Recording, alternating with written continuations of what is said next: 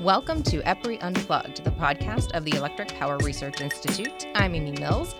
I'm going to assume all of our listeners heard about the recent solar eclipse. While many of us stood in awe of the event, some of our EPRI researchers were hard at work analyzing the impact on the solar energy across the country in various regions. I have two angles to this podcast. In a few minutes, we're going to hear audio from our research team that was stationed at the Tennessee Valley Authority's Melton Hill Dam location near Knoxville, where EPRI has several solar PV arrays. Also, I have here in the studio with me in Charlotte, Aidan Tuohy, EPRI Senior Project Manager for Grid Operations and Planning, to offer additional perspective on the analysis that is now underway based on the data collected during the eclipse. Aidan, thanks for joining me today. Hi. First, I think we just need to acknowledge how incredible this event was. What was the experience like for you?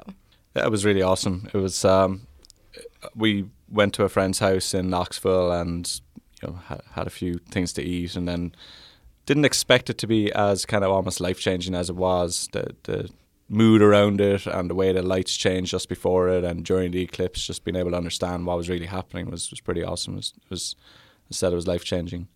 Really can't wait for the next one in seven years' time. and I've heard it described as kind of an eerie calm. Was that your sense? Yeah, it was like a very strange twilight. It, like a the light going down, but in a very different colours. And part, part of me was wondering whether or not I'd done some damage to my eyes looking at the eclipse, looking at the colours that were that I could see around the place. But yeah, everyone else seemed to be having the same experience. So I realised it wasn't me. But it was, it was pretty cool. And then when you started seeing the other side of the eclipse, all the, the, the rays from the sun, and being able to see the shadows, that was pretty awesome. Well, and here in Charlotte, we didn't have 100% totality, but still it was like dusk. And for a couple of minutes, we could hear the cicadas singing yeah. and the streetlights came on. And it was, you could even feel the temperature drop a little bit. Yeah, and birds flying around, not knowing what was happening. Yeah, they were very confused. it, was pretty, it was pretty cool. well, I do want to take a minute to listen to what happened in Tennessee. A big thanks to my colleague Annie Haas, who recorded this for us and spoke to EPRI technical leader in distributed renewables, Ben York, and some of his colleagues during the total solar eclipse. It's eclipse time, and everybody is gathered here from EPRI, visitors, friends, reporters, and we are all hanging out because of this once in a lifetime, for most of us, experience to be in the path of totality today. So, Ben, you don't need to look at me, but I want you to talk to me. Okay. What are you most excited about here, and what are you seeing right now?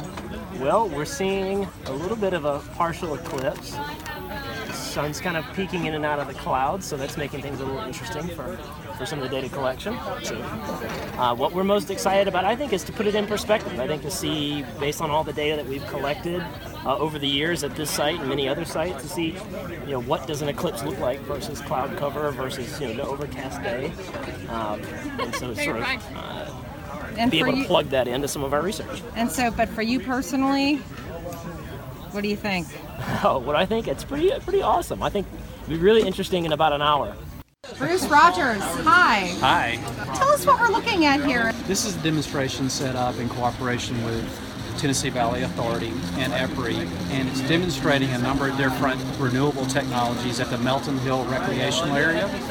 It was established a number of years ago to enable TVA to both demonstrate this technology in a recreational uh, application so that general public could come in and see it in use and in application, and in this case, in local recreational parks.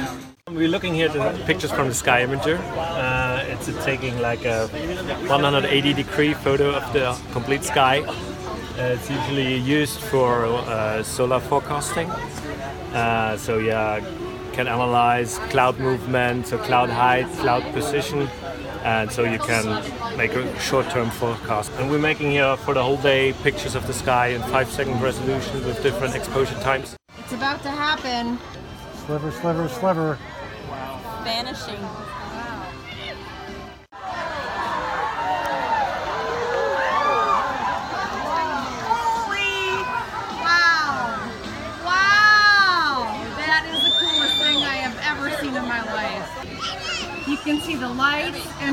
Like twilight all the way around. How cool is this?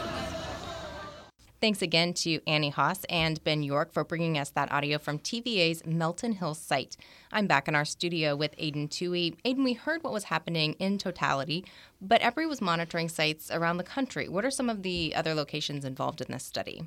Yes, so as well as the uh, TVA site of Melton Hill, we were also following the solar power output from nine different solar plants in Alabama, Georgia, Indiana, North Carolina, Tennessee, and Wisconsin, as well as some solar panels in Arizona. So we did get a pretty broad view of what was happening across the country from totality to areas with less than 70 80% um, obscuration. So it should be a pretty interesting report then that we can look at how that is actually impacted and how that variation can happen. That was actually my next question. In Charlotte, we had about 97% which was actually dramatically different just observing it from 100% an hour away in South Carolina. Do you expect to see similar differences in the amount of solar that was lost during the event? Yeah, a lot of the models that were out there actually showed somewhat of a linear um, relationship between the amount of solar lost and the obscuration. Once you go beyond that really high, uh, 97, 98, then there's a bit of a jump when you see the 100%. But um, I think one of the things we really want to see is is that type of information and trying to better understand that. Um, when this happened in Europe, they definitely saw some of those types of things, and I think I'll talk about that in a while. But the uh, the idea was that you know we would expect from the models that are out there a pretty significant drop off. California saw a pretty large drop off, as, as some people may have seen already. And North Carolina is right behind California in solar, so I know they were prepping for that here as well. Yeah, from what I understand, number two in installed capacity and number two in per capita in terms of the, continental United States. So, to my knowledge, there have not been any reports of power losses or interruptions during the event. Is that correct? Yeah, that's correct. But from what we've heard from any of the grid operators we've had contacts with, there's been very little, if any, um, reliability issues or any any challenges in terms of actually meeting demand on the system. So um, that that was what was expected, but it's um, so it's not a surprise, but it's still uh, good to see that that's what's happened. And it also means that utilities were prepping for this months in advance what types of activities were happening and how was EPRI engaged? Yeah, so so we've started as a as an industry and the solar integration um, side of things, uh, discussing this at least a year ago. People were starting to point out this was coming. They saw what happened in Europe in 2015. Um, so first of all, lessons learned from Europe was one of the big cha- big um, helping factors in this. We also did see um, a lot of utilities study the potential impacts on the weather, so understanding cloud movement, looking at what a typical day, a typical clear day in, in this time of year would look like, and then trying to understand what would happen with cloud across the, the solar plants. Um, not only that, though, you also have to look at how the weather would change.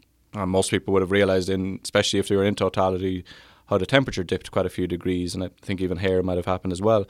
Um, so trying to understand that, trying to understand it, impact on wind power and other types of uh, renewable resources on the system. So um, a pretty big amount of studies, first of all, on what the nature of the resource was going to look like. And then once they've done that, they start looking at, well, what does that mean from our day to day operations? So trying to understand things like do we make sure we have enough quick starting response plant or quick responding plant?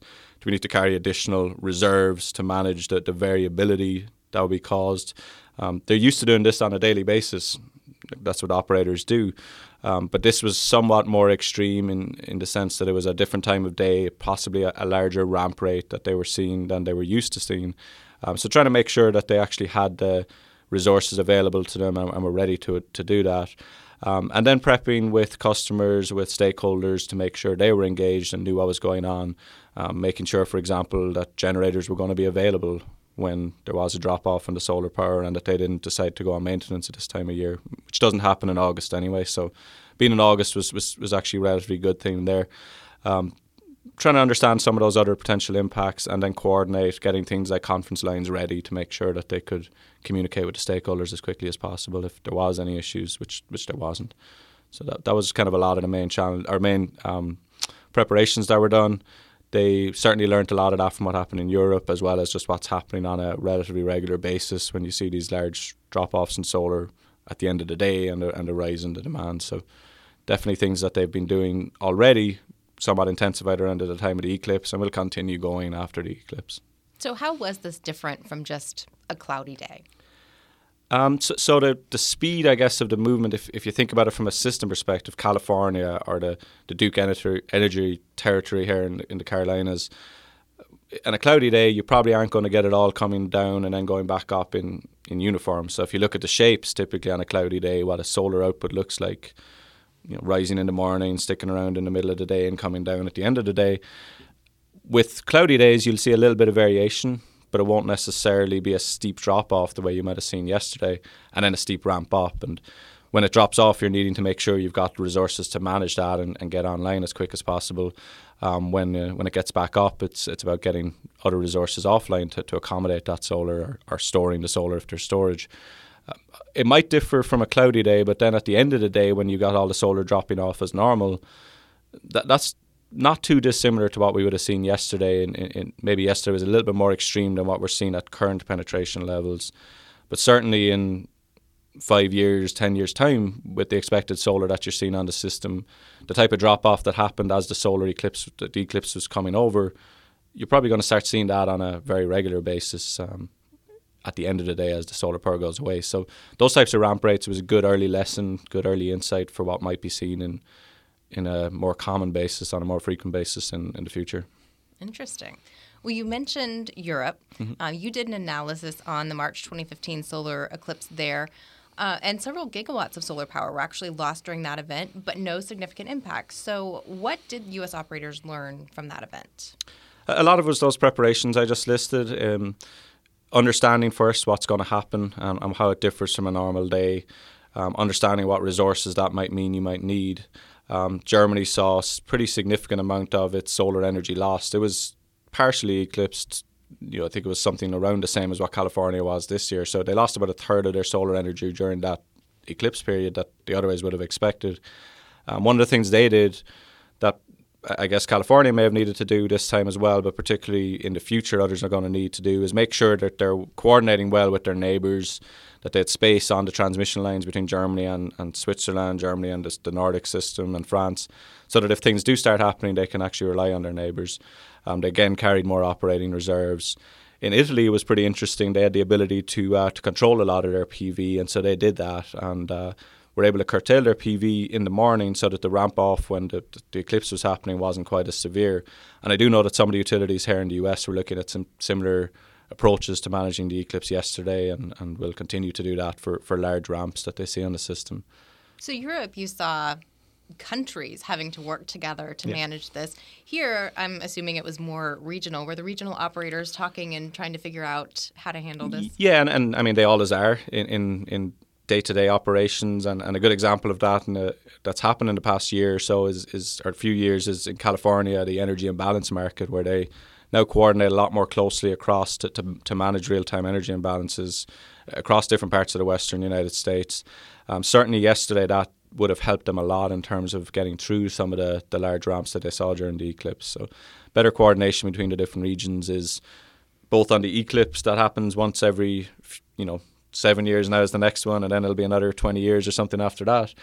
Um, but also on a day to day basis, that coordination with, with high levels of renewables becomes increasingly important. Um, certainly, you've seen that in the US and in Europe where they they, they coordinate between countries. Here it's a lot more about the different system operators um, coordinating between each other, and there's a, there's definitely a move towards that increased coordination. So you and Ben York and your teams are in the process of analyzing and pulling together all of the data that was collected, and you'll have a report um, in early September to summarize that. Based on initial feedback, were there any surprises? Um, from what we've heard um, from the grid operations side of things, um, certainly there wasn't huge surprises. Some of them have said that it's be, it was maybe on the upper end of what they were thinking might happen in terms of the speed of change, um, but nothing they hadn't planned for and nothing that would would have impacted on reliability. Um, as well as that, one of the things that was really obvious and again was was somewhat expected um, was the load drop off. It wasn't just solar because everyone was going outside looking at looking at the sun. Productivity dropped off as you might have seen on the on the news. Um, and as well as that, then the um, the load would have dropped off. People leaving their office to go out and look at the eclipse. People taking the day off work. Um, so th- that's been something that's been observed in, in past eclipses as well.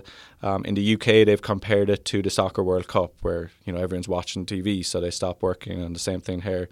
Um, here they compare it to the Super Bowl or to the O.J. Simpson trial or other type things like that, where it's uh, big big events that everyone in the country is observing have a pretty significant impact on load. Um, as well as the fact that the temperature would have dropped and, and therefore dropped a lot of the air conditioning load as well. So there definitely was an impact that way. That was maybe not not as much that it wasn't surprising to utilities as much as most people focused on the solar power aspects, the results of this other issues around load. Um, from a solar perspective, um, I think Ben and his team will have a lot more um, detail on the particular of individual solar panels. From the grid operations side, we definitely look forward to to working with some of the utilities to help analyze some of their data and, and understand you know what, what what can this show us about future solar operations in a high solar system now what about DER. I know there are some utilities that still aren't quite sure what's behind the meter as far as people having solar panels on their houses. Does an event like this give any insight or, or clarity to that?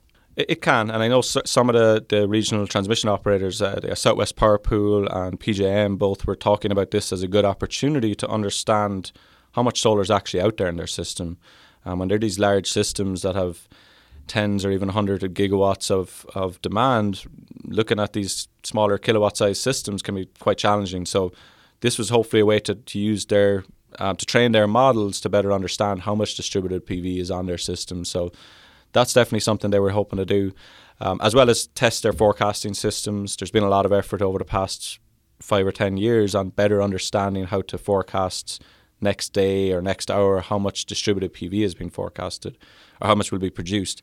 And so one of the challenges there is you don't have access to live data on a very regular basis from rooftop PV, smaller commercial PV, trying to understand can the models that they use, which typically take an estimate and say, well, I know in this general footprint I've got so many kilowatts of PV or so many megawatts of PV, this is what I expect the irradiance to be. What does that mean from a production perspective? Um, this yesterday could have helped them understand that and train their models, so it should be a pretty in, invaluable event for that. Um, because they know what, what actually happened with the sun, so they can extract that. At the same time, load is also going to be impacted, so completely netting that out is going to be challenging, and it'll be an interesting research project with a lot of interesting data, I think, over the next few years. Plenty more research to do, right? It's always more research. now, you mentioned seven years, April 8th, 2024. What are your plans? Um, it'll be my daughter's seventh birthday, so um, I'll be. Uh, hopefully, we'll be celebrating with her somewhere around the totality. Uh, after the eclipse yesterday, I called my wife and said, "Well, we, we have to be going to the totality the next time because they weren't there yesterday, but uh, hopefully they'll uh, they'll get to see it the next time around." Um, and hopefully, we'll be as an industry even better prepared in terms of solar power and ma- making sure we're we're well on top of things and, and understanding the potential implications and are integrating solar in a more efficient and reliable way by that stage. Thanks in large part to what you and Ben and your teams are doing. Hopefully. well, the white paper with EPRI's analysis will be available on our website, EPRI.com, in early September. We also have a quick insight already posted on our website detailing how operators were preparing for the eclipse. You can find that by searching Quick Insights Preparing for the 2017 Solar Eclipse. Aidan, thanks so much for sharing your insights today. Thanks, Aidan. Until next time, we're shaping the future of electricity.